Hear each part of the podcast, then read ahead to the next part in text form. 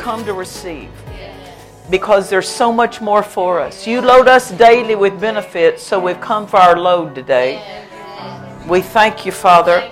Uh, we thank you that we never exhaust all that you have for us, but we take it. And it pleases you when we take it, for faith pleases you and faith takes. And so, in the taking of what you've provided, you're pleased with that. And so, we thank you for it. We thank you for it. How many of you know that God's pleased when your truck's loaded? Amen. You know, there's one thing about it whenever these companies, they know that don't send empty trucks down the road. Right? Load them up with all the product because their increase is connected to how full those trucks are. Our life is connected to how full we're living of, of the Word and of the Spirit. Amen. Hallelujah.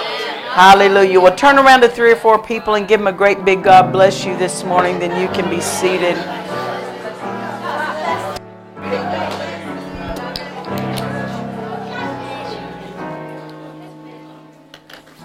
Praise the Lord. Good morning, everyone. We are so glad to be here with you, pastors. Thank you for having me, and it's a pleasure. And by the way, I don't know if anybody told you, but I think your wardrobe is great today. what a clack up that you wore that. How funny you are. That, uh, only a real man would wear queen on his chest. Only a real man. Secure, perfectly secure. And so we're just glad to be with you. Your pastors are precious to us. We're thankful that God has put us together. And uh, God put us together because He had you in mind. He didn't just have the preacher in mind, He had the people that are fed by the preacher's life in mind by who He connects us to. So we're glad to be here with you and glad you're here today. And it's the best place, the best place. We believe God to show Brother David where his wallet is. The angels are working. Well, I was I was just fixing to say to you, my husband, my husband had a we had an ongoing conversation. and no, no, I'm not. It's I'm just going to I'm talking about him, but and when you walk into the door where we come into my, in my house, there's a, there's a table there. And my husband would walk in and he would start pulling out car keys, driver's license, credit cards, money, uh, notes, receipts, everything. Travelers got receipts. We got receipts all over our bodies, you know. And so he pulls it out and he just kind of walks and drops, walks and drops, walk and drop, walk and drop. And it was so funny because for a, for a, sev- a couple of years, our oldest son and his wife and their baby lived with us. So Bubby was 10 months old when my son and daughter in law moved in with us. So he was walking, and you know he was he was there till he was um, almost four. And um, Ed would always say this when he lost his stuff. Bubby took it. Bubby took it. Bubby took it. I said, Ed, Bubby can't reach up here. He little. He can't reach. But I was so glad Bubby showed up because before Bubby showed up, it was somebody took it. Well, I'm the only other somebody in the house. Me, Grant, and I, and he, he, he always accused someone stole it. Every day we have a thief that comes in the house and steals his stuff. He says somebody. T- he never said he misplaced it. He never said he didn't know where it was. It's, it's just these comical things you know about life that keep it fun, right? And I would say to him, I said, See this table? I assign it to you. It's all yours. You can just lay everything on it. Just lay everything on it. He said, I can't do that. He could, because he, his mind was always so full, he had no idea what his hands were doing. Oh, I had no idea. And it's just, so it was an ongoing search party in our house. We were all, every day we were searching for stuff. So, you know, there's this family fun dynamics, you know. But um, one time we got on a plane, and we were um, we we had we I don't know a couple cities we were going to, and uh, gone maybe you know ten days or something, and he took his Cody Ward's coat, you know, to the to the plane, and he gets on. He puts it up over in the overhead and puts his you know his briefcase and all that. So when we deplaned, he picked up his briefcase and walked off and left the coat. And it was a cashmere coat. You know, it was a nice coat. It wasn't like it was. It was. It was a tailor-made coat. And so anyway, he goes, "Oh, I left my coat." I go, "Oh." Um, so we get back home from our trip, and that coat's hanging in his closet. Wow. Why? Because heaven cares about you. And heaven knows how you're wired. So I'm not on you, Brother David. I'm not on you. I'm not on you. Uh, you know, I'm not on you. That just people, some people need more angels.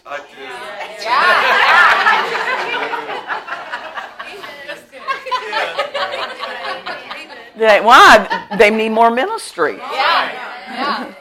Uh, I my my son Grant was he would have been maybe about five or six at the time, and um, he he loved he loved little stuff. You know, Stephen liked something with a motor and a sound, but Grant liked little quiet stuff. You know, and he he liked the tedious things that you do with your hand. Yeah, and I don't know what possessed me because I don't do stuff like this. I don't do stuff like this.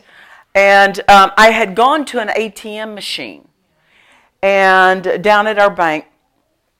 And then I had gotten out cash and stuff. And for some reason, I guess when I was getting it, I just handed him the card. I thought, you can hand. And he could. He could hold on to it. He, he, he just could.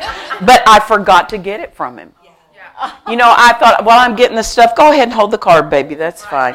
We get in the car, I forget. And I I didn't know. The good thing was I didn't know I had forgotten. Mm. But listen to this. We had driven probably a couple miles from the bank to home. I pulled in the garage and I got out and sitting on the tire by the oh, driver's side, that card was sitting on that tire, not stuck, just sitting there. And it wasn't any other tire because I wouldn't have seen it. It was the driver's side tire. And I said, Thank God for an angel. Put that card there. So easy, so easy for them. So, so we thank God for the angels and David's wallet today. Uh, yeah, you know, God knows people misplace stuff, so He gave us angels. anyway, praise the Lord. So we're glad you're here too. And uh, I'm glad you're here with your wallet. I have my wallet. You got your wallet? You got your wallet? You got your wallet? Okay. yeah, he wants to borrow your wallet. Um, anyway, praise the Lord. Um, when I when I come to a service, I come with a sermon, but I also come with faith in the sense of if God redirects, we just follow. Just by faith, we teach. You know, you say not uh, because not because we're not prepared, but because we are prepared to move in faith. And I, I say that you have faith ears. What is that? You'll hear something for your life and you'll it'll do something uh, for your it'll elevate your faith life because when you hear the word faith comes amen um, I'm going to refer to something, then I'm going to go off another direction. The last several days, um, the last several services, God had reminded me of something that happened with my husband when he was in Lima, Peru. I don't know what year it happened, but he was awakened for several hours one night, and God spoke to him about m- multiple things. And one of the things that God said to him is He said this He said, 97% of my people are living beneath what I provided for them. Boy, that's a, that's a, that's a pretty rough percentage. That's it's not like 50 to 51 percent. No, it is the majority. Only three percent, he said, were even experiencing all that he's provided. What's that mean for us? There's more. More than we're experiencing, there's more for us. But we won't float into it. We're going to have to, on purpose, say, I'm not okay with 97% receiving far less than what God has for me. Now, when He's talking about it, He's not just talking about one arena, He's talking about multiple arenas of our lives. So He emphasized with my husband that night one arena, but it's true for every arena. Um, I, I believe, too, one reason He emphasized he he emphasized the financial arena that night, and I think that the the reason is is because that's easy to calculate that arena. yeah. Yeah. Right? You can calculate financially. Right. You can look at your income and your outgo and kind of know where you're at. Right. It's not always so so the same way to do with a marriage or a home or a physical health always, right? But um, with finances, it's easy to regulate. yes. Yes. It's easy to observe. And um, so God said to him, He said, 97% of my people are living beneath what I have provided for them. And He said, including you, preacher, when He was talking to my husband. And um, then He went on and He said, If I told you, talking to my husband, He said, If I told you to take a year off, from your travel, he said you ought to have enough in your just your cash flow to support your life for a year any savings. And he said, and if you can't do that, you're beneath. You're beneath. And he said this, he said, uh, any congregation of 100 families or more, if a pastor got up and said, God told me to build a building, we're going to receive the first offering for it uh, in this service, God said to my husband, He said, there ought to be a million dollars raised out of those 100 families in that one service. That means a hundred families, each being able to give ten thousand dollars, uh-huh. would be a million dollars in that one offering. You really can't get a building today for a million dollars, but that God was saying that's the level of flow that should be in the congregation. Now, Ed said this years ago, and probably maybe four or five years ago, I heard Dad, a tape, and Dad Hagin said the exact same thing.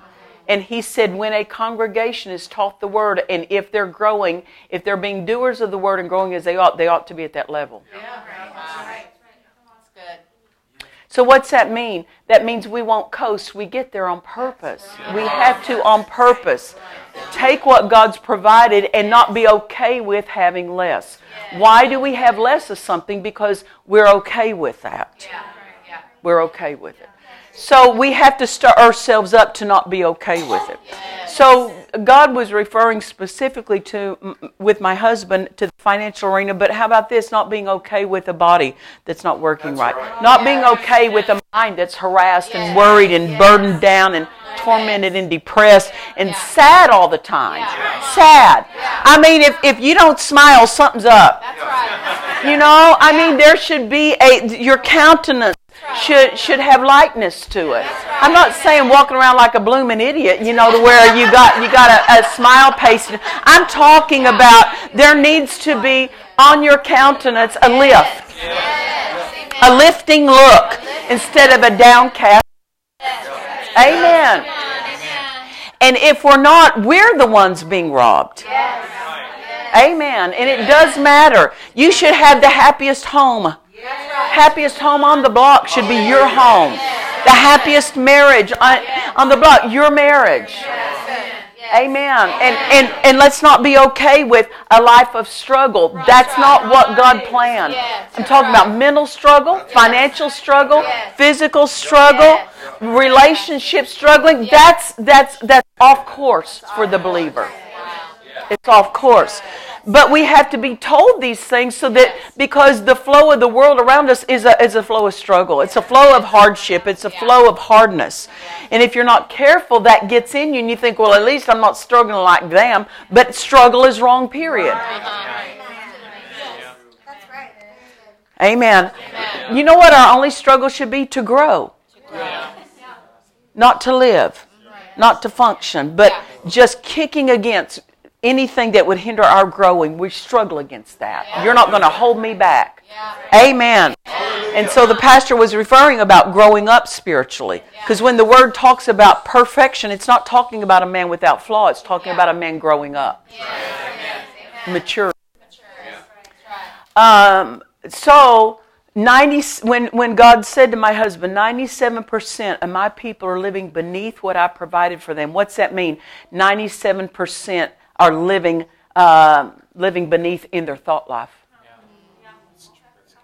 Because you don't experience in any arena uh, an increase until something in your thinking increases. It shows up, increase shows up first in how you think. It shows up in how you think. You have to know this. Your mind is the gateway to your spirit. You said, well, things show up in my spirit, but first, well, if your mind shuts it down from entering your spirit, it won't even show up in your spirit, no matter what you're feeding on. You heard the pastor saying he was in a service and heard Ed preaching on the anointing. It didn't register. We've all done that. We have all done that. Why? Because if the, if the mind is distracted, if the mind is overwhelmed or preoccupied with something, what is offered you doesn't even reach your spirit because the mind is the gateway that either says yes or no, that's getting into my spirit. Yes or no, that's going in. You say, well, uh, how can you be sure of that? Well, did you, I don't know when you heard the message of salvation first. I don't know if you were a child and heard it. I don't know if you didn't hear it till you were an, adult. But most people at the first hearing don't accept it. Yeah. Most people, I mean, they don't they don't accept it the first time if they've never heard it. They kind of have to hear, and somebody maybe talk to them a little bit. Um, did you hear the Did you hear about salvation before you were born again?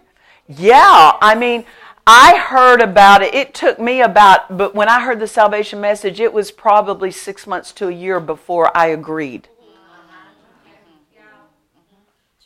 Right? Yeah. Now, I was raised in church, but our church didn't preach about salvation. We didn't know anything about being born again. We didn't know you needed you you were to call on the name of the Lord to be saved. We didn't know that. We just thought if we believed God existed, that made us a Christian. But that's not scriptural. No, that's not scriptural. The Bible said demons also believe and tremble. They know God exists, but they're still they still don't belong to Him. That's right.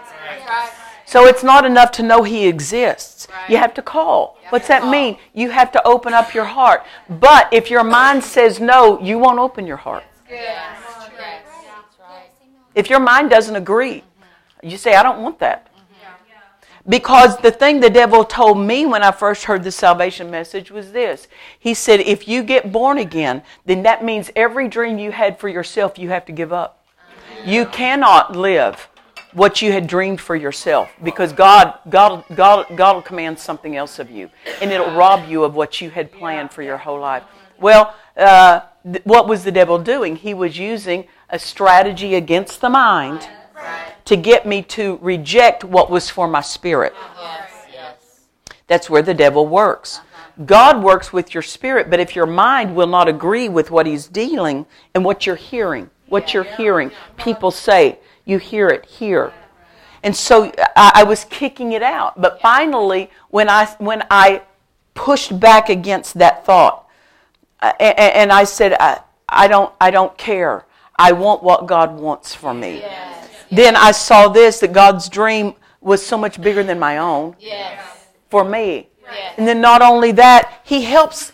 You can trust Him with your dreams. Right. He's not a sabotager of dreams. Right. He's not an aborter of dreams. But what I'm saying is this it was in that mental arena first that that was either won or lost. I didn't get born again till I thought right about that. I had to say, I don't care what dream I may have to give up, I want, I want him. You understand? So the mind, the thinking was involved. Then went because the mind is the gateway. Because salvation did not happen. The new creature in Christ did not take place until the mind opened. Right? So when 97% of uh, believers are living beneath, that means 97% are thinking wrong in some way, some arena. You can think right toward one arena and wrong toward another. True. That's true. Yes. So, uh, what it, what is it to to walk in God's best? It's all about how you think. It's all about how you think. Because you can hear the word preached, but if you think wrong, wrong thinking will kick out right teaching. That's so good. It will not let right teaching in. It won't let Bible teaching in if you think wrong. You cannot just throw uh, something at wrong thinking and get wrong thinking out of the way.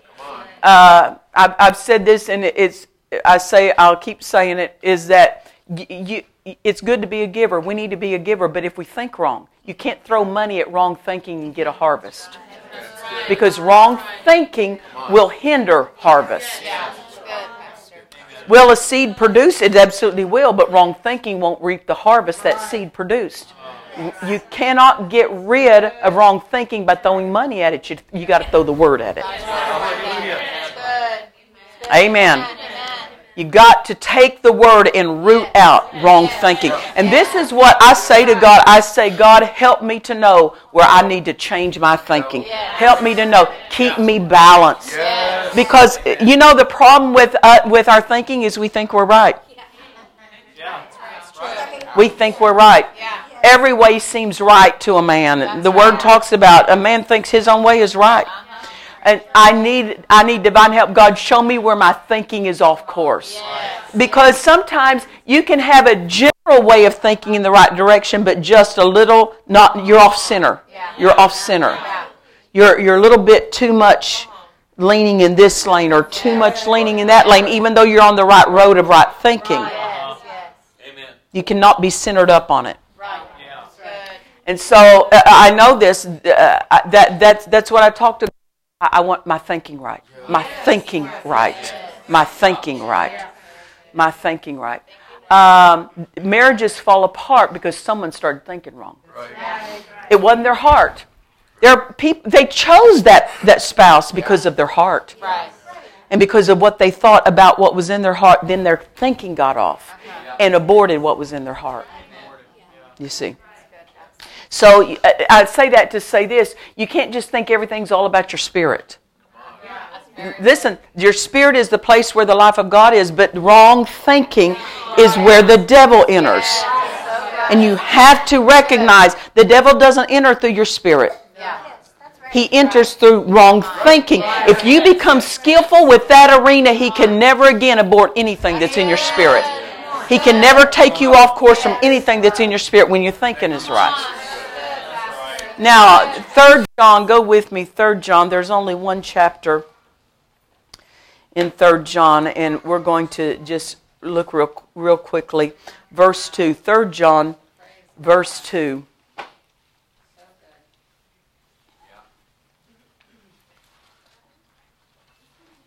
Third John, verse two said, "Beloved, I wish." above all things that thou mayest prosper and be in health. Look at this, even as your soul prospers. What's he saying? Your prosperity and your health is connected to your thought life. It's not. He doesn't even talk about the power of God.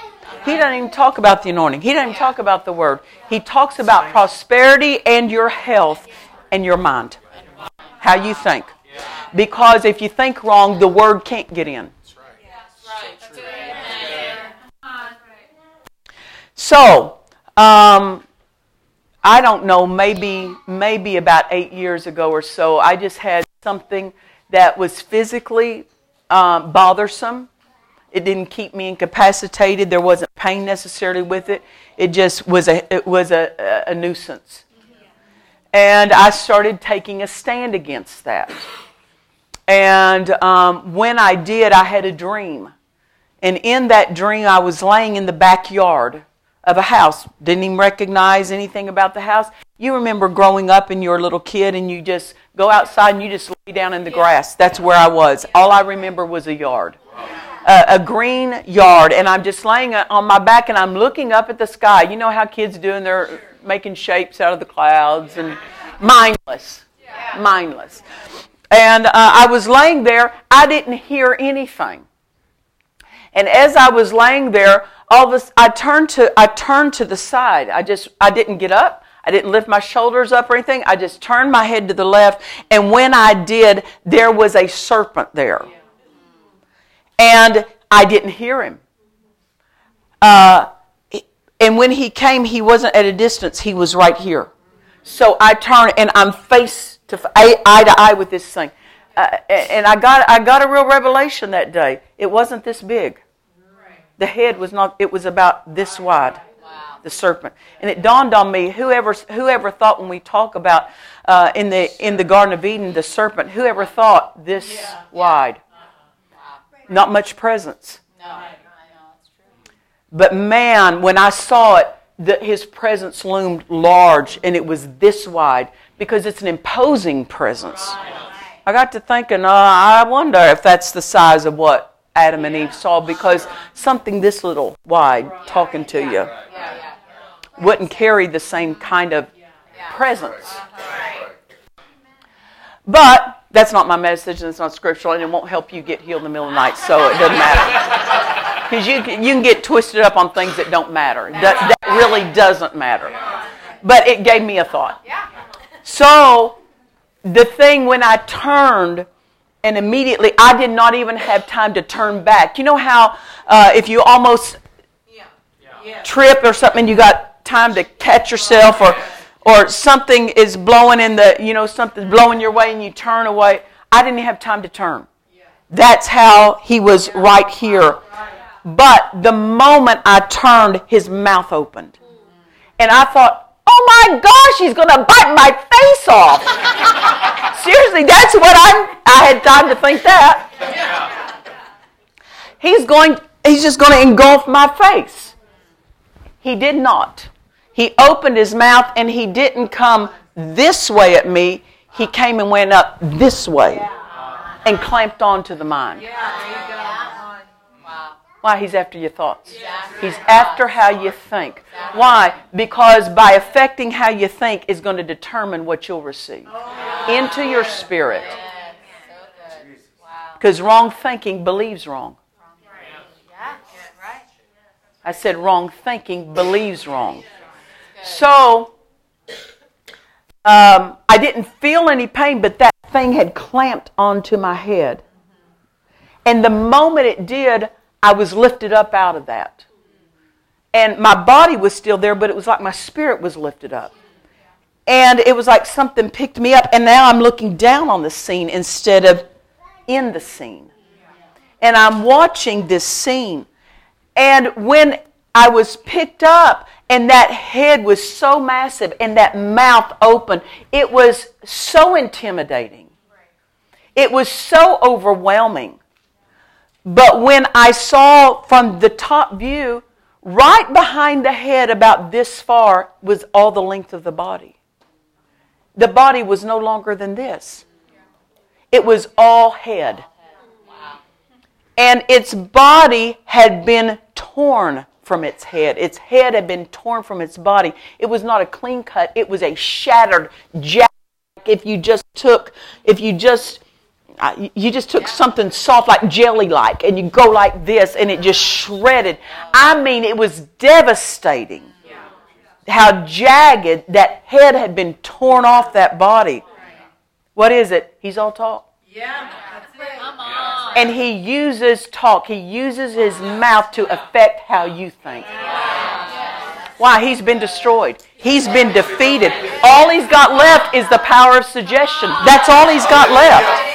That is all he has left. He has to talk you into fear. He has to talk you into, into sickness. He has to talk you into defeat. It's all by suggestions, threats. Wow. It's all by words. Because he only has his mouth left. Yeah, come on. That's good, Pastor. Amen. good. Why does he talk to you? Because if he can get you thinking wrong, he can get you to believe the wrong thing, and that will affect what you what you accept in your spirit and in every arena of your life. The devil wants your th- he wants he wants your mind. He wants your mind. He wants your mind. He want you say he wants my health. He wants your mind first. If he can get your mind, he can get your health. If he can get your mind, he can get your finances. If he can get your mind, he'll get your family. He'll get your job. He'll get your business. He'll get your marriage. He'll get your children. He can get everything if he can get your th- if he can get your thinking. That's what he fights for is your mind.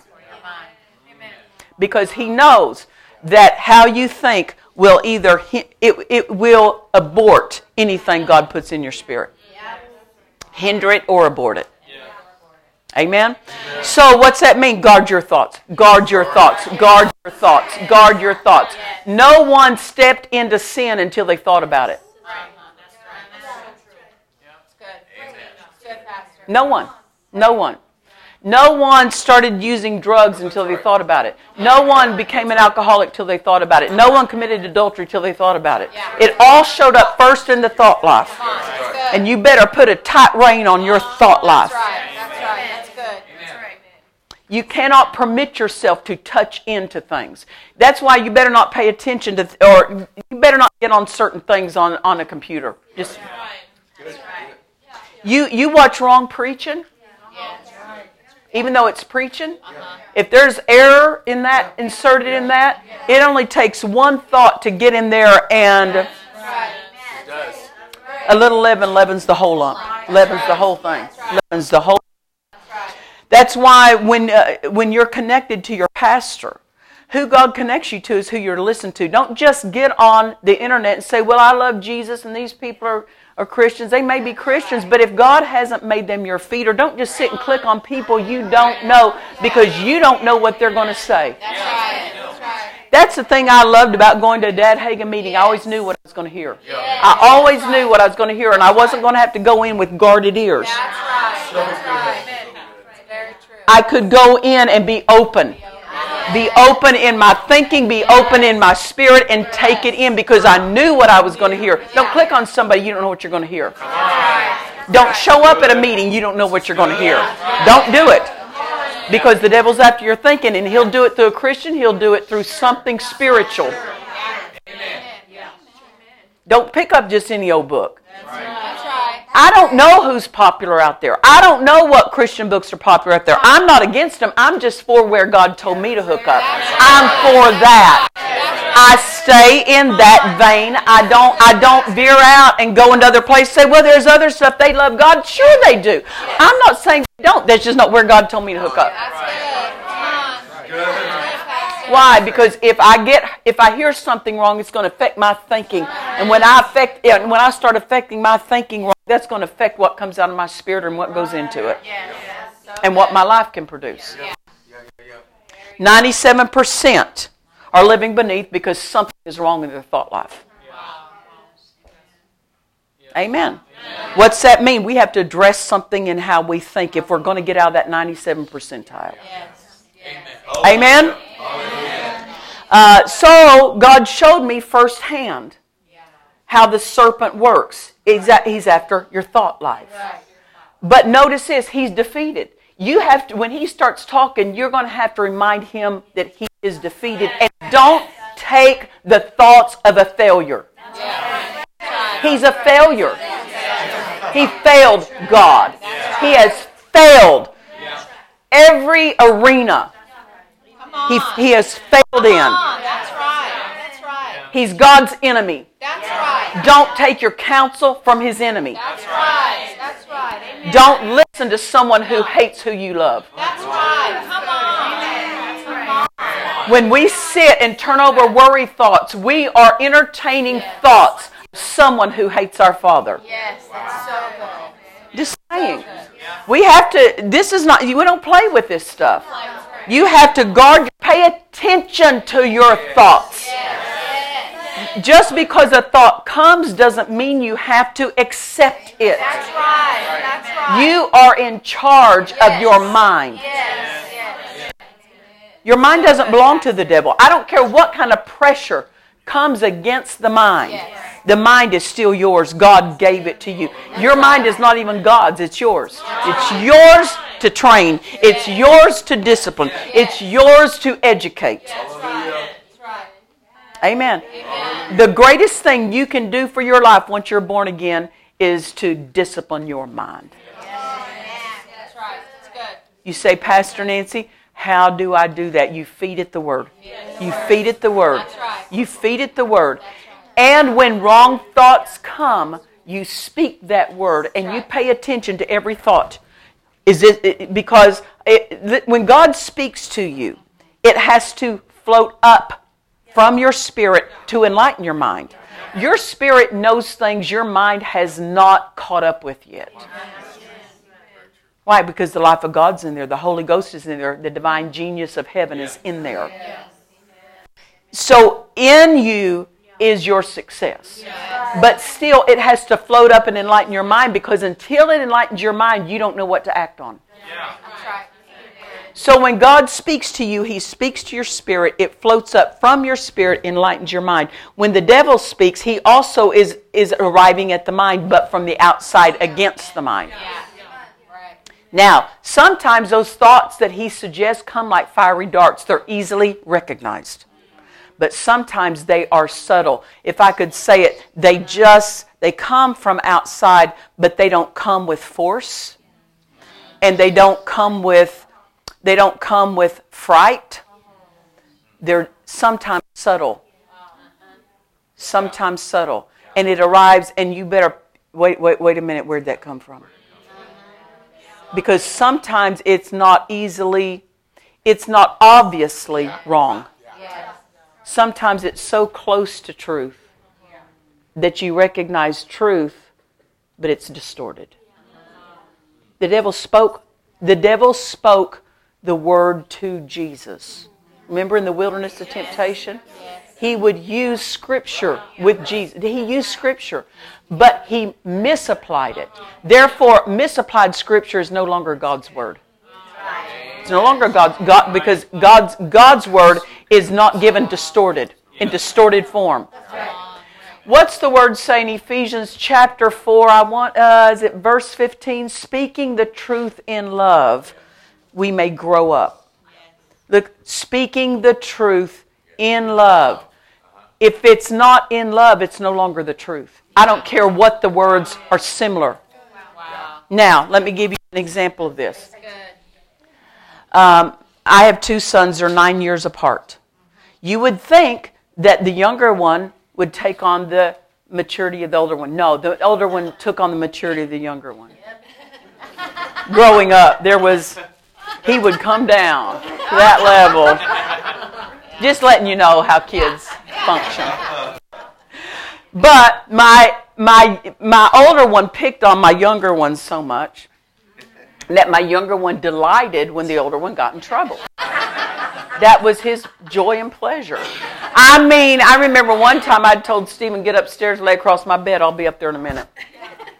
And I don't, I don't chase my children. I never chased my children one day in my life. No, no child of mine ever ran from me. No child of mine ever turned me into a chicken, running like a chicken through the barnyard. No, no, no, not, not happen at all. And so uh, I, um, I, I, one time I, I, told Stephen, I said, get upstairs and uh, wait for me. I'm, gonna, I'm lay across my bed. You wait, you wait. So, so he did. And Grant hears me going up, and you know, I'm taking up a belt. And uh, I, I, didn't abuse my children. I didn't hit them in the head. I didn't hit them in the face. But I hit them on the backside because it was cushy tushy.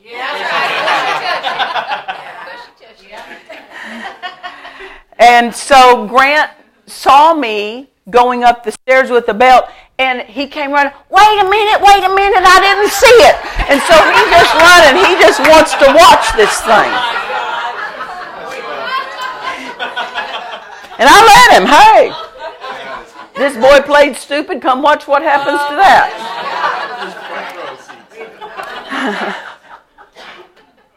so they delighted in, you know, picking on each other.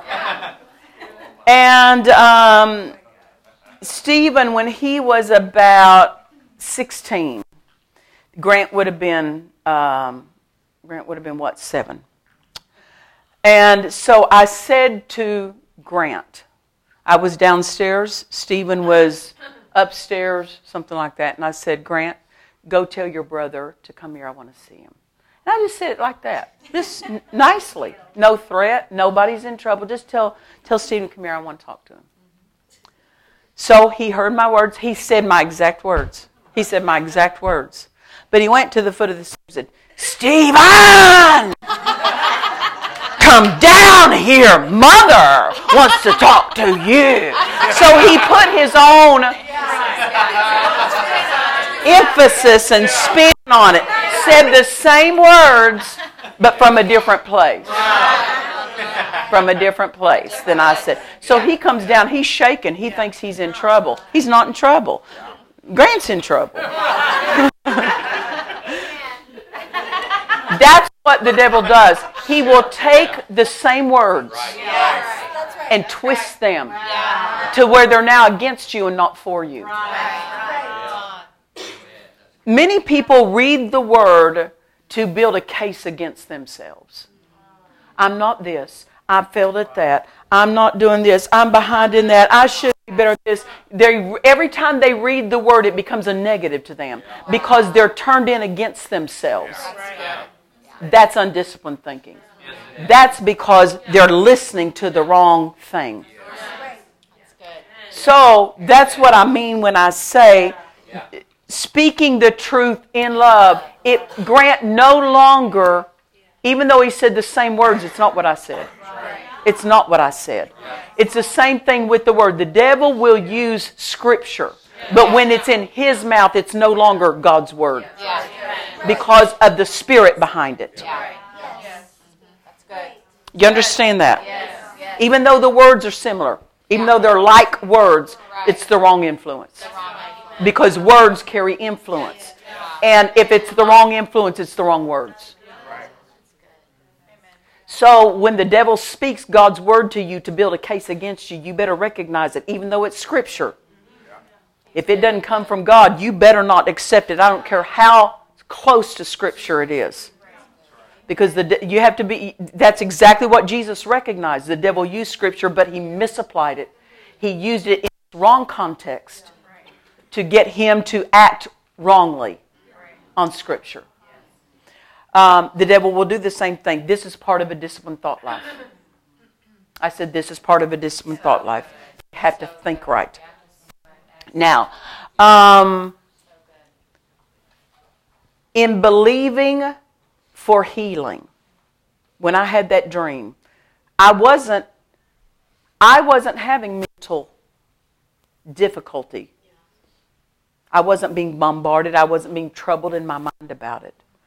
That's why he was going to attack my mind. Because he's got to get you unsettled here to keep your faith from working correctly. Why? Because if you think wrong, it's going to, it's going to uh, hinder your faith. It's going to hinder your faith. So notice I'm believing for healing, but God's showing me about the mind. What's this mean? Every arena of your life that the devil may try to attack, attack it's going to begin with the mind. He's going to start with if he wants to ruin your finances, he's going to start on the mind. He wants to ruin your body, he's going to start on the mind. He wants to ruin your marriage, he's going to start on the mind. He wants to mess up your kids, he's going to start on their mind. Yeah, that's right. Wants to ruin your wants to ruin your whatever of your life, he's going to start on the mind. Why? Because as long as you think right, what he works against you can't work until you think wrong. If if you think right about healing and he attacks your body, that sickness, that thing can't stay because you think right. You know how to deal with it. You know how to handle it. So the devil, every test is always accompanied with a test on the mind. And you better pass that mind test. You better pass that mind test or you will not win the other test in whatever arena it's at. Does that make sense to you? There is no arena that stands alone apart from the mental arena. Your healing doesn't stand alone by itself. No, your mind's connected to it. It's what John, it's what John said. I w- but, beloved, I wish above all things thou mayest prosper and be in health, even as thy soul. You Your, your soul is your mind, your will, and your emotions. That's right. So what, what you end up receiving from God is it begins with your mind. If you need healing, you got to correct something in your thinking. You need financials, financial issue, you, you correct something in your thinking. Yes. Amen. Amen. Think about Dad Hagin. He's laying on his deathbed as a 15 year old, born with an incurable heart condition. deformed throughout his entire chest cavity. The organs are not even in the right place. The, ti- the, the tubes that, that connect are not even right. He would take a drink of water and feel it go to the left side of his chest instead of down to his stomach. The doctor said you're deformed throughout your entire chest cavity. All of the tubing, the pipes are in, they're going their different directions. They're not even attached right. So that's why he had all these ongoing problems. Plus, he had leukemia. He had a blood condition. So any one of those things could have killed him. He did not know healing was even possible because the denomination did not preach healing. He did not know that, that healing could be received. He did not know that. But when he got saved on his deathbed as a 15 year old, and then he had him bring me the Bible, and he started growing up spiritually, the first thing, now see, he's on a deathbed because of physical condition. Right? He's on a deathbed because of his body. But when he started feeding on the word, his body is not the first thing God dealt with him about. God didn't even teach him about healing until he talked to him about the sin of worry. Matthew chapter 6. Take no thought for your life. He read, he started that New Testament, started in Matthew chapter 1, chapter 2, 3, 4, 5, 6, got to, uh, to Matthew 6, 25 when Jesus said, Take no thought for your life. And he said, I stopped right there because he said, That's all I was doing on that deathbed. I'm thinking about my body. I'm thinking about my life. He said at that time the doctors didn't tell him what was wrong with him. He didn't know what was wrong with him. Right. So he said, All I'm thinking about is my body. And now it says Jesus is saying, Take no thought for your life. He said, I tried to read past that and I couldn't. He said, The Bible seemed dark to me from then on out. And he said, Because I, I thought, no, if I've got to stop thinking about my body, I can't. He said, I, I, I don't know how to, I don't know how to do that. So why would God? Now you would think, well, if God would tell him first that healing is even available, that healing healing is even possible, wouldn't that bring peace to your mind? No, because if you think wrong, the devil still steal your healing. That's right. That's right. So why did he address his thought life first? Because what would have happened if he would have on that deathbed just felt the healing anointing come on him, raise him up? If he'd still thought wrong, what? How did he think wrong? He was a worrier. Yes. He was a worrier. He practiced worrying. That was the place of where the devil tormented his family, his mother, his grandmother, and his life. He was taught the bad habit of worry. That's good. Good. And so, why didn't God talk to him about healing first? Because even if he would have been healed, if a miracle would have shown up, Yeah. God would have just dumped something on his body apart from him doing anything, he'd have lost it Yeah. because of worry. Worry. Wrong thinking opens the door to the devil.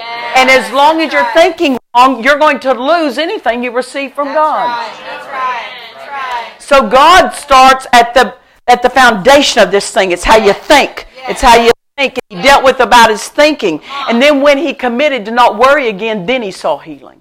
And then he was raised up.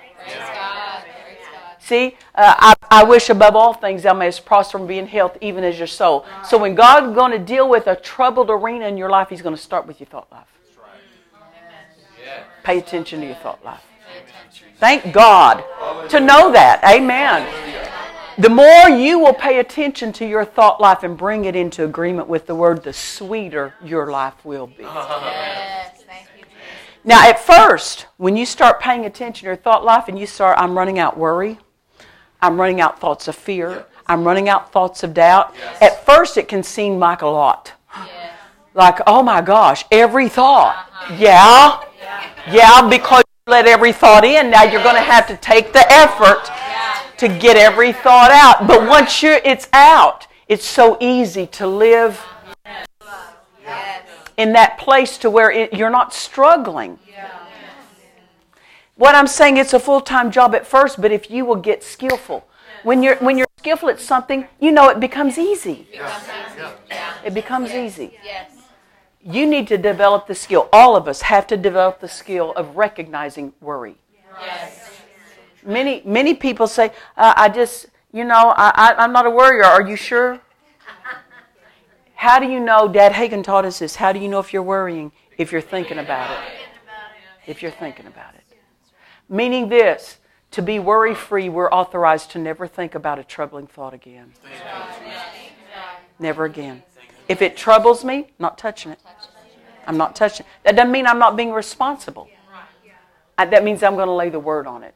But I'm not going to lay a troubled thought on it. I'm going to lay the word on it. You can't run out wrong thinking with thoughts. You have to speak words. You speak the word to troubling thoughts. It's speaking God's word that runs wrong thinking out. Yes. Yes. Amen. Okay? Amen. We could stay on that a long time. We could stay on that a long time. Let, I'll, I'll go ahead and I'll, I'll go this direction, throw this in. I didn't intend to. But uh, just to, because this is so key to people, to understanding it. Uh, years ago, several years ago, yeah, about oh, 10, 11 years ago, uh, I was doing a certain ministry project. And um, we were at the completion. We were the day we were getting it completed. Well, and about actually it was about two weeks before the completion time of that project. Up from the inside of me came these words: "You don't think that anything with the anointing on it is going to go un- unopposed, do you?" Uh, no, I no, I'm not going to think that. In other words, he said it's going to be opposed. This thing because the anointing of God's on it. So, about two days before this project is finished, the exact same thing. You don't think anything with the anointing on it's going to go unopposed, do you? I go, no. What's he saying? Pay attention. Pay, that, he's not trying to make anyone afraid No. because when God says it, it won't make you afraid. That's right. But it will make you alerted, alerted to something. So we finished, we finished that project. I drive up in my car, uh, pull my car up into the driveway. I'm getting ready to go in the house, but when I did, Jesus stood right there by the car. And he said, I've come to bless that project. Praise God. Well, thank you for blessing it. I walk in the house, and the moment I walk in the house, it's like a horde of demons on my head. And I said, No. Now, see, I know. See, and pressure comes. Pressure comes. Trying to force a thought into the mind. That's the pressure of wrong thinking. Yeah. It, the devil doesn't just offer and say, You want that? He tries to pressure that into by repeated, and it, it seems to bear weight, Yeah. a, a, a heaviness. And uh, so I said, Fear you leave. Because, see, it's always fear talking to you. It's always, it's always fear. And I said, Fear you leave in Jesus' name. That, but what, what that spirit said was, This project is going to fail. It's going to cost the ministry a lot of money, and it's going to embarrass the ministry. So he said those three things. And see, you think, well, that's not that big a deal. Just know this when demons speak, they carry with them an influence to make those words seem true. That's right. It That's feels right. true. It feels true. It feels true. Yes. Yes. And uh, you, you could tell that to somebody else, and they go, I, I don't even know. That, that, that's not even a big threat. No, not until a demon speaks it, and there's an influence with that Uh, yes. to deceive the thinking. Right. It's a deceptive thing. Yes. So I said, Spirit of fear, you leave. See, I know you answer, you tell right. things, you talk right. to it. And it stood up, but it stayed in the room. And this was probably about 11 o'clock at night, and I thought, I'm going to go to bed and I'm not staying up and fighting demons. I'm not doing that. That's right. I told that thing to leave, and I don't care that it's still in the room. I'm going to sleep. Yeah. Come on. So I go to lay down, and that demon stood off. Listen to me. The demon stood off. He wasn't right here, but the words he spoke kept going, kept moving. Just like this, kept moving, kept moving, kept moving, kept moving. He wasn't saying it over again. You've seen those cartoons, how they'd hit you on the, on the back, and star, stars would circle. It was the exact same thing. And it was like, I'm trying to stop these words, but they won't stop. I'm not letting them in, but they won't stop. They're oppressing the mind. They're pushing on the mind. I don't believe them. I don't believe them. But I, the, I, the, the motion's still going. I told that spirit of fear, and I'm going, I'm thinking to myself, I'm wondering why he's just standing in the room. Why isn't he leaving? I told this, the Bible says, resist the devil and he will flee. I'm going, I'm, I'm missing something. So I had a hard time, wake, I had a hard time falling asleep. Finally fell asleep. I kept waking up in the middle of the night and just those, those thoughts, like, like a tightening band just circling. And I and I I'm, I won't think those. I won't think those. Those aren't mine. Those aren't mine. I won't think that. I don't care how long it circles around my head. They're still not mine. Yes, yes. They're not yours till you agree to it. That's right. That's right. Amen. How do you agree to it? Turn it over in your thought life and make it part of your thoughts. You see. So about five o'clock, I opened up my eyes, and you know that that was God because my eyes don't open at five o'clock with the idea of getting up. They might open, but they're not getting up. And the moment I woke up, God said, "Answer the words." Answer the words. See, I answered the spirit that spoke the words, but I didn't answer the words. Right. Now, so I said, because the devil said, this project's going to be a failure. It's going to cost the ministry money, and it's going to be an embarrassment. So I said, this project will not fail. This project will not cost the ministry right. financially. Yes. This project will not be an embarrassment. It will carry the anointing to the people. Yes. Yes. Amen. The moment I said that, all of that stopped. Why? Because when the devil puts words around your mind, you better stop them or they'll keep moving. Yeah, that's so good. And they'll tighten in and they'll tighten in and they'll close in to where you feel like your mind is not your mind. It's still your mind. It's still your mind. That's right. Amen. Amen. The, those words stopped. There was no more of that bombardment. Yes. And then that spirit was standing off. And I said, Now, spirit of fear, you leave. And he left. Then God spoke to me and he said, The reason the spirit of fear stayed, when you told it to leave the first time, it stood off, it had to stand off. Said, but it stayed in the room because it was watching to see what you're going to do with those words. Those words moving gave him permission to stay. He said, till you stopped those words, that devil wouldn't leave because he was going to see if they had an effect on you. The devil doesn't just say things over and over, he speaks it once and lets the words take movement. Life and death is in the tongue. Words. Words. When the devil speaks something, those words keep moving till you stop them. You stop them. God's not going to stop them. He's not going to, the devil's not going to stop them. You stop them. You stop them. You say, no, you don't. And you, how do you stop it? I had to answer every threat. He made three threats. I had to answer each threat. Yes. That stopped the words.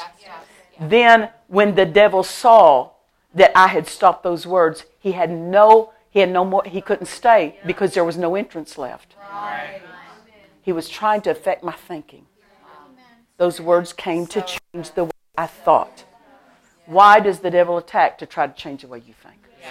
Yes.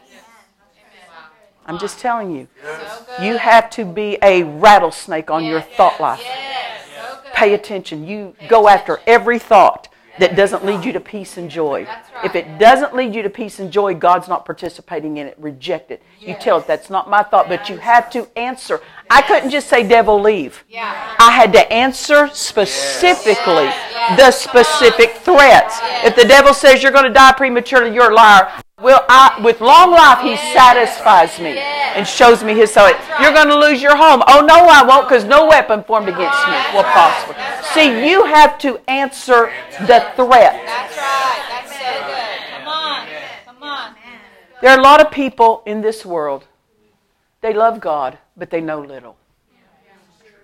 They know little about how He operates.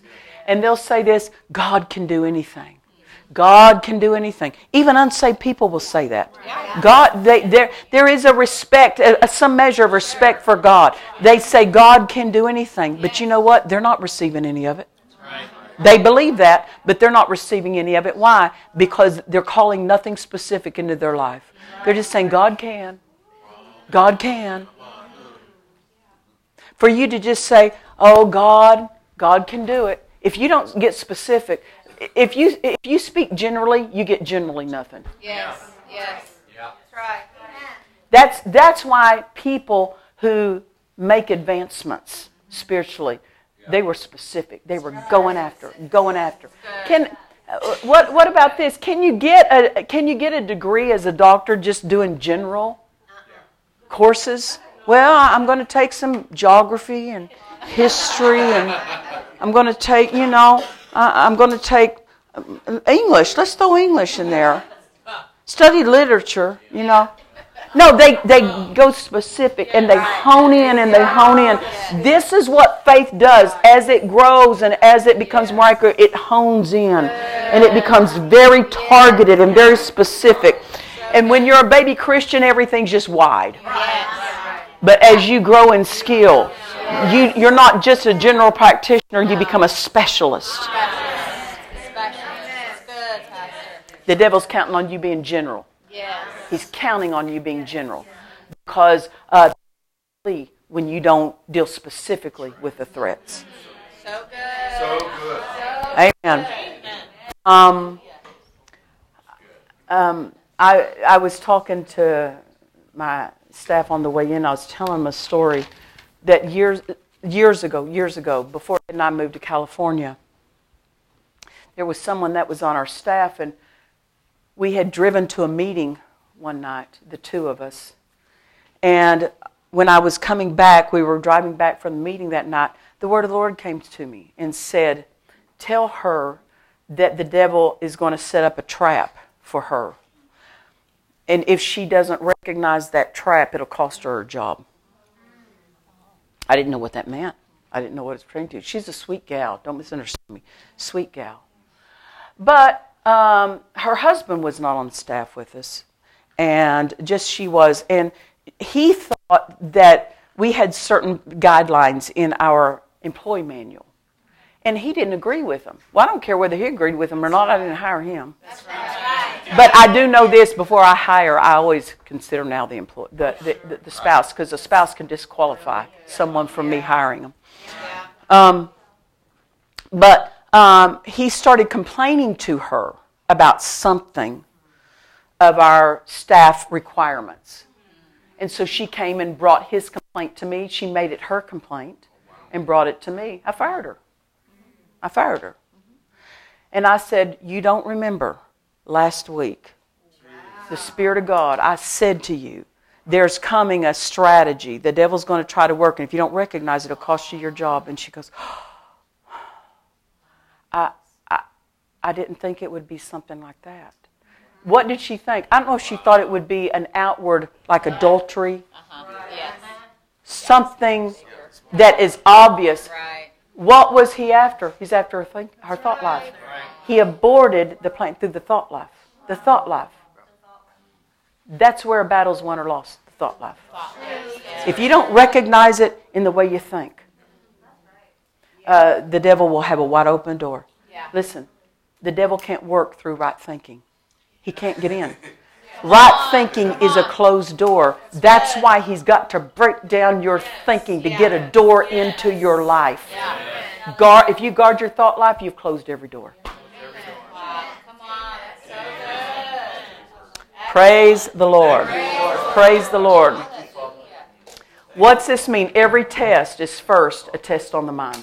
And if you don't pass that test, he'll take your finances, he'll take your health, he'll take your children, he'll take your marriage, he'll take your business if you don't pass that mental test. And you don't pass that mental test by going to a psychologist. You talk to devils. You get your you get yourself full of the word and you answer that thing. You don't go through your childhood and talk it out. When people are le- can I say this? When people are letting it out, they're really letting it in. They think they're letting it out. They're letting it in. Don't, wives, don't you go home and you say, "I just got to cry this out." You, you're letting something in. You're letting something in. Why? Because crying doesn't fix diddle. Right. It don't fix nothing. Right. But you're letting in that emotional arena and you're opening the door wide open to that emotional arena and the devil will he'll, he'll accommodate you. We're word people. We're word people. We're word our help is the word. Amen. Amen. uh, think think about it with Peter. Um, think about it with him um, when he was him and the disciples. Jesus came up and he said, um, "Let's go to the other side." They all got in the boat because of one reason. They believed they're going to the other side. He didn't go, let's go halfway and let's sink because there's going to come a storm. So let's go halfway and sink in that storm. They wouldn't have gotten in the boat. We have no other record that Jesus ever told them, let's go to the other side. They would just get in the boat and go fishing. They, they, they would just, as a way of life. But we see that he made this, this one statement. Pay attention to what God says because he's setting you up with your answer. He's putting your answer in you. So, uh, while they're in the boat, uh, you know the story. The storm comes up. Jesus is asleep in the boat.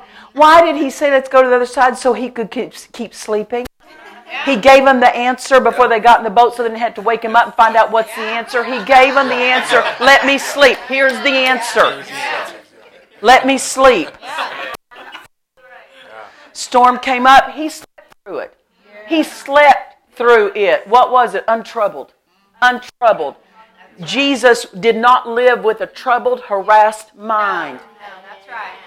But he didn't arrive there because he was the Son of God. He arrived there because he did the right thing with his thought life. He put the Word in him. Put the word in. You say he was the Word. He had to learn who he was. Yes, yes. And he found himself in the Word. Yes, amen. So they have a storm. These, these, a couple of these disciples, uh, fishing is their profession. They know what to do in a storm. They did it all, but their their boat's filling up fast. No amount of technique of, uh, of, of sailing worked here. So Peter goes and wakes up Jesus. Carest thou not? Carest thou not? Well, see, now he's mad at him. He's copped an attitude. He's accusing him of not caring.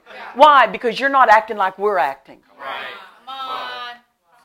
People think if you don't respond like them, it's because you don't care about them. Brother, I don't respond like you because I know something more than you. How many times families families get mad when you don't go into drama when you know Aunt Mabel goes into the hospital? They get mad if you don't do the oh well let's all go and sit up and down there. I'm not saying be unkind or be unthoughtful. I'm saying when you know something you respond different. And people who don't know what you know will get upset when you don't respond in drama or in fear or in panic like they do. And that's exactly what Jesus Peter was trying to manipulate. You don't manipulate God. You might manipulate Aunt Mabel, but you ain't manipulating God. And that's exactly Peter was doing a learned practice. Don't you care? Carest thou not? I mean, my gosh, I'm asleep, bud. What's your deal? How did, I, how did I get the blame that the boat's going under? I'm sleeping. I didn't have anything to do with putting water in the boat. But wrong thinking accuses the pastor, accuses the word, accuses God, accuses the answer of not being the answer. He said, Carest thou not? Now look at the next phrase that we perish. Who told him he's perishing? Who told him he's perishing? He got in the boat because he believed they were going to the other side. What's the problem with Peter? He changed what he believed because of what came up. This is what the devil's always trying to get you to do. When you're sitting in church, you always believe right about healing. When you're sitting in church, you always believe right about uh, about giving. You always believe right about finances until pressure of a test comes and it tries to change what you believe. And then it starts feeling different because in a uh-huh. test it feels different than it did when you heard the preacher preach and you were saying amen. When you hear the preacher preach, you go, Amen, that's right. Yeah, yeah. Why? Because no demon's on your head at that moment. But a demon get on your head, brother, and you'll start oh. feeling the influence of wrong words. And you better know what right thinking is. Because it won't feel like you have right thinking. And under pressure, when there's pressure on the mind, you better on the inside, you say, No, you don't. I'm not thinking that. I'm not thinking that about my boss. I'm not thinking that about my spouse. I'm not thinking that about a family member. I don't care even if it's true. The devil's got no business pointing it out. That's right. Come on. Exactly right. It doesn't matter if it's true. That's It might be true that somebody said it, but the devil's got no business involved in the household of faith. Get out of our household. Amen. So, uh, where where did Peter miss it? He changed what he believed. You can believe. Listen, one day you can believe right, and the next day you can believe wrong. How can that happen? Thinking. You let a wrong thought in. You let a wrong thought in. And just because a wrong thought came didn't mean you had to let it in. You better recognize. Skill is recognizing wrong thinking and then enforcing the right thinking. Amen? Amen. Praise the Lord. Every test is first a test on the mind. If you, if you fail in the mind, it, that, that failure will show up in another arena. If you pass the test in the mind, symptoms have to leave. If you pass the test in the mind, finances have to come. If you pass the test in the mind, peace has to dominate in your home. If you lose the test of the mind, your health starts breaking down. That's how people know if they won or lost the test. Because it doesn't just show up in the mind, it starts bringing and displaying failure in other arenas. When, a, when arena failed, when a marriage failed, a business failed, uh, something failed, health failed, it first failed in the mental arena. It just showed up in the other arena. But it first failed in the mental arena. You win it in the middle arena, you win it every time. Every time. Every single time. Amen. To receive our miracles, something has changed in the way we think. You understand that? You don't just show up the way you were, receive a miracle, and hold to it without thinking. We are changed from glory to glory. There's greater glory when we change. What are we changing? How we think. Romans 12, verse 2 Be not conformed to this world, but be ye transformed by the renewing of the mind. It's your lifelong profession. Deal with your mind. Your lifelong profession. Feed the word in. Feed the word in. And, and say, This is how I think. This is how this is how I live. This is what directs me. Amen.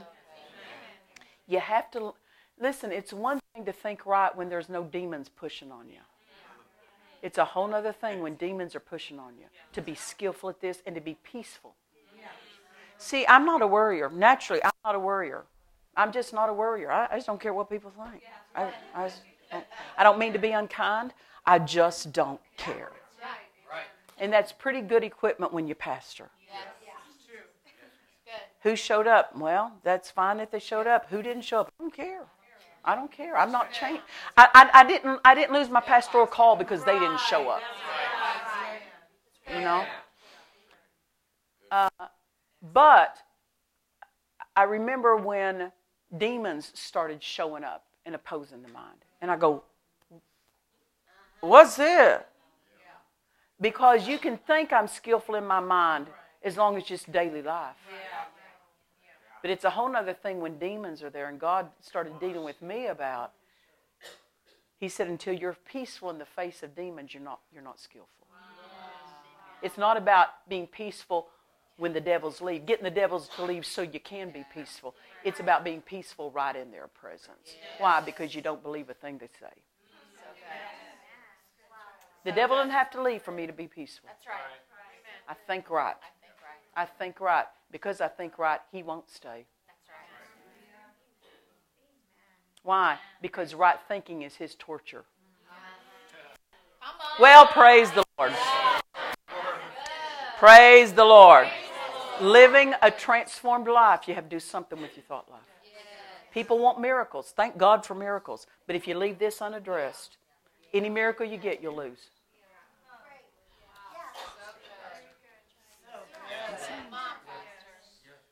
Can I tell you, anytime someone lays hands on you, anytime someone agrees with you in prayer, you can have your pastor come after service. Pastor, would you agree with me in prayer?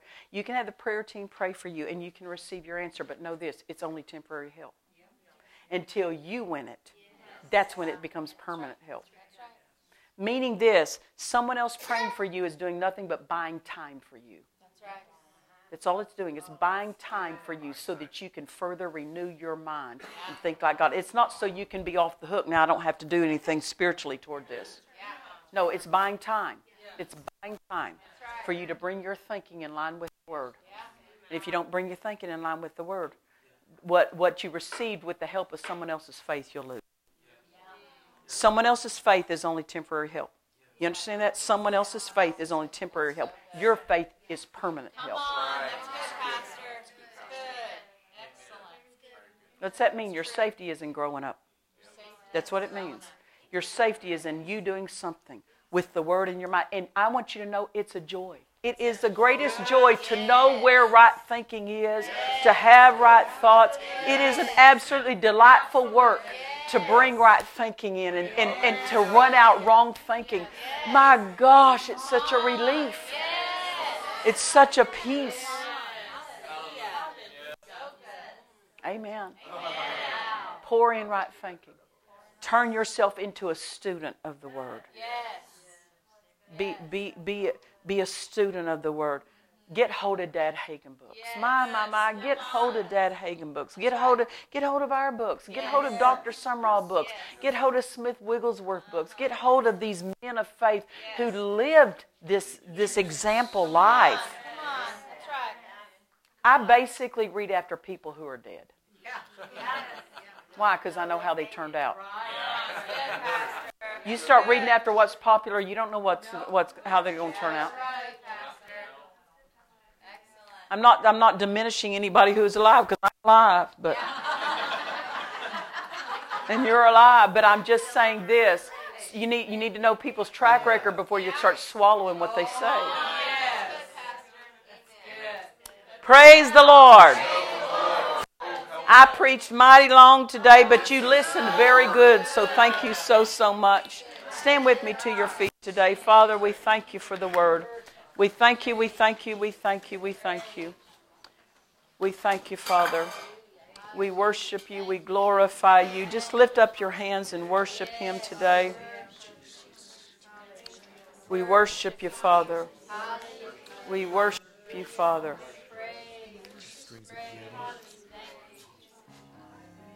We worship you, Father. We worship you, we worship you.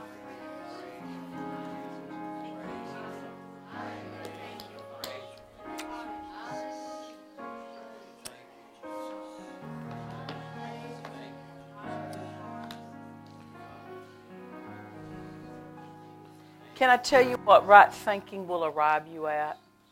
Right thinking will arrive you at a place where you put your attention on the right thing. The enemy tries to bombard the mind to draw your attention onto the circumstances, onto what's against you. Right thinking is this I refuse to live, I refuse to leave the mindfulness of Him. I refuse to acknowledge something more than Him. So you just turn turn your attention toward. Thank you, Father, for your word. Thank you for your word. Thank, even if you say, Pastor Nancy, I don't know very many scriptures about my need. Just start thanking Him for His word. My gosh, just thank Him for His word. Get your attention on Him. Amen. Hallelujah. Praise the Lord. People who think right are not living with their attention on this out here circumstances, opposition. They have turned their attention toward God. That's where right thinking will arrive you. It's this way, toward Him. Not only that, it's this way toward His Word. It's not about just, I want to feel something. No, I want to know something. I want to know what the Word says. Amen. Not just live in fairyland and want to feel something all the time. Because when you don't feel something, what you know anchors you. Father, we thank you so much for your word. Thank you for divine help today. Thank you for divine help today. In, in what, what the Spirit of God gave me to teach today, Father, our healing is there. Our prosperity is there. Restoration for our homes and marriages and businesses. It's all there. It's all there. So we have a we have our homework assignment, Father. But not only that, we have a divine teacher called the Holy Ghost. He tutors us in this life of thinking right, of word thoughts, God thoughts. And we refuse to live with low thinking when we come up into God's way of thinking. We thank you. Listen, can I tell you this? God, who is all wisdom, He's the source of it, He's the fountain of it. Right thinking only comes from Him. It only comes from Him. Any right thinking in the earth has come through the system of God's thinking. Sometimes you can have businessmen that they think right about business. You know, you can find those same principles in the Word every time. Those principles that they picked up and adopted, even if it's a carnal, natural businessman, they learned somewhere those principles that came out of the Word. Whether they recognize it came from the Word, it might have been something their mama taught them, or something, you know, just a way of business, and a business ethic. But it, it, it, all right thinking comes from the Word. God, who is the fountain of all wisdom, He so was committed to our success, He wrote down His thoughts for us.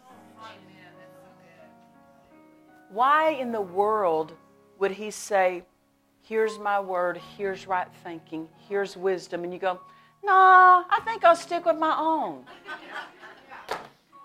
That's the epitome of wrong thinking. If we hold to how we, well, that's the way I've always been taught. That's the way I've always believed. That's the way my mama said it. That's the way my daddy taught me. But if God's offering you a higher, why would you say, no, I think I'll stick with the one that doesn't work?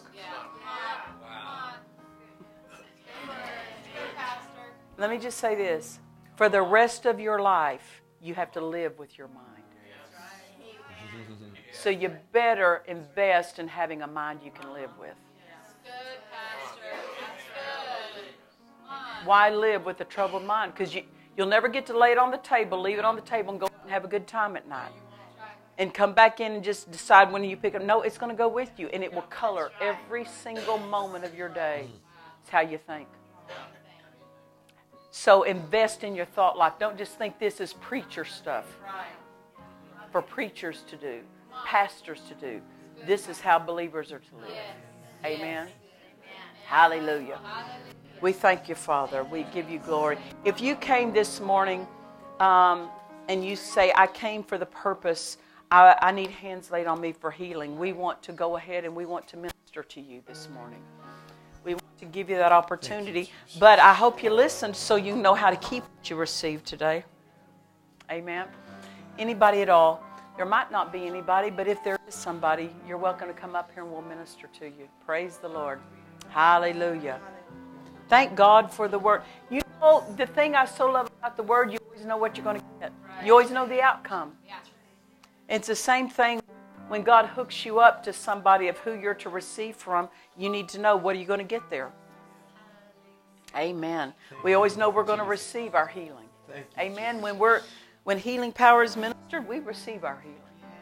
Thank you, Jesus. Let, let me just say this when hands are laid on you or when someone prays for you, power always flows. Now, power is not always received, but it's always given. It's all, it always flows. Congregation, would you reach your hands out toward these people? Father, we thank you. We thank you for that divine power. And as we minister this power, Father, we thank you that it drives out pain, symptoms, sickness, and disease. And they shall be whole in Jesus' name. Be whole in Jesus' name. We thank you for it, Father. We thank you for that. Be whole in Jesus' name. Be whole in, oh, there it went in, your love. Be whole in Jesus' name. Be whole in Jesus' name. There it went in. Yeah. We thank you, Father. Hallelujah. Hallelujah. Father, we glorify you.